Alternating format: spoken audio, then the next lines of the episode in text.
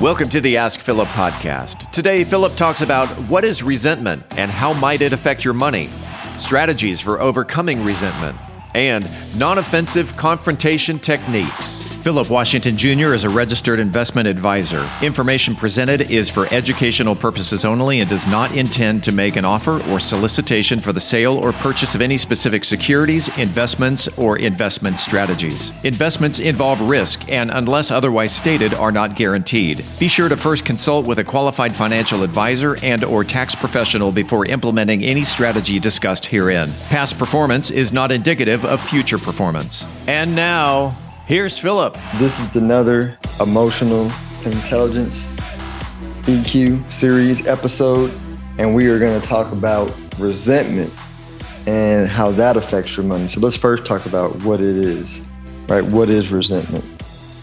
It's a feeling of being uh, treated unfairly, right? You might get angry or disappointed.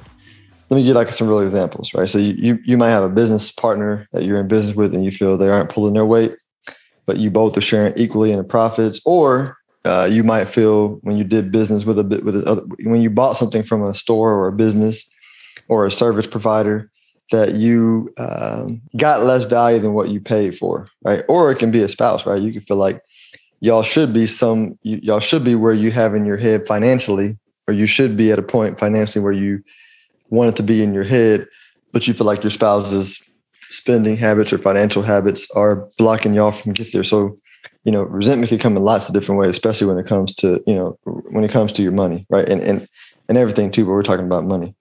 Here's how it affects uh, your wealth, right? Because when you're resentful, you get into a fight or flight mode, right? And that is not the best place to make the decisions.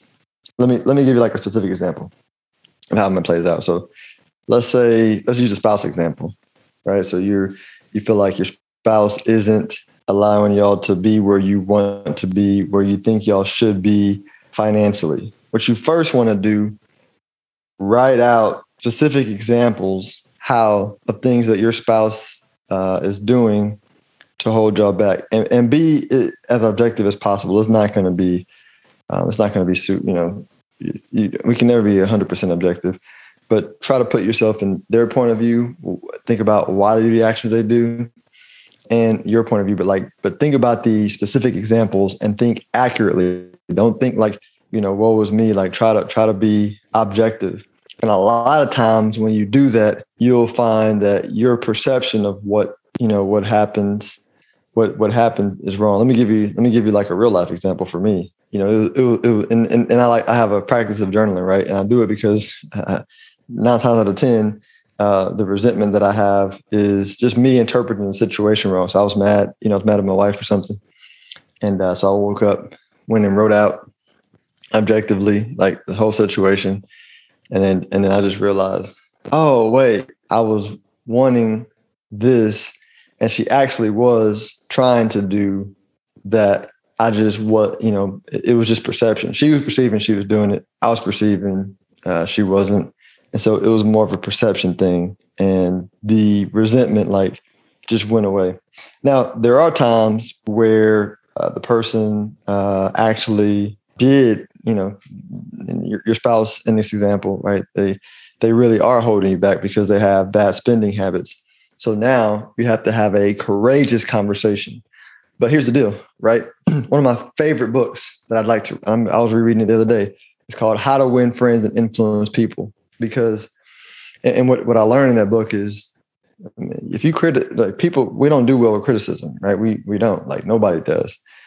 And so you have to be careful to not attack the person right and attack the problem. And so what i found to be helpful and, and i give you an example in, in in this example is you uh, approach like a problem. So you may say something to the effect of um, hey, and you want to do it at, at the right time. So like if, if, if you got chaos or like, you know, spouses watching their favorite show or kids around, but you might want to just like, you know, say, Hey, I want to go to breakfast and just, you know, talk about life, our goals, what we want to do, right? Get a, you know, I, I know there's some things that you want. There's some things that I want.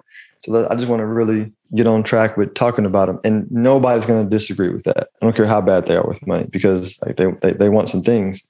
And so, and so then you had the had the breakfast or lunch or whatever, and you just y'all y'all are talking, and then you say, hey, you know, ask them, hey, what what what are some things that you want to accomplish, you know, buy, own, do in the next, you know, twelve months and five years, you know, for our family, and listen to what they want, right? Really listen, write it down, and then share what are some things that that you want, and if if you possess the knowledge to put together a plan to help y'all get there, then just say, hey, let's let's together create a plan on how we get there. And then you move through the steps to figure out what's going to be required to get there, which is going to require, you know, both of you to be on a disciplined plan.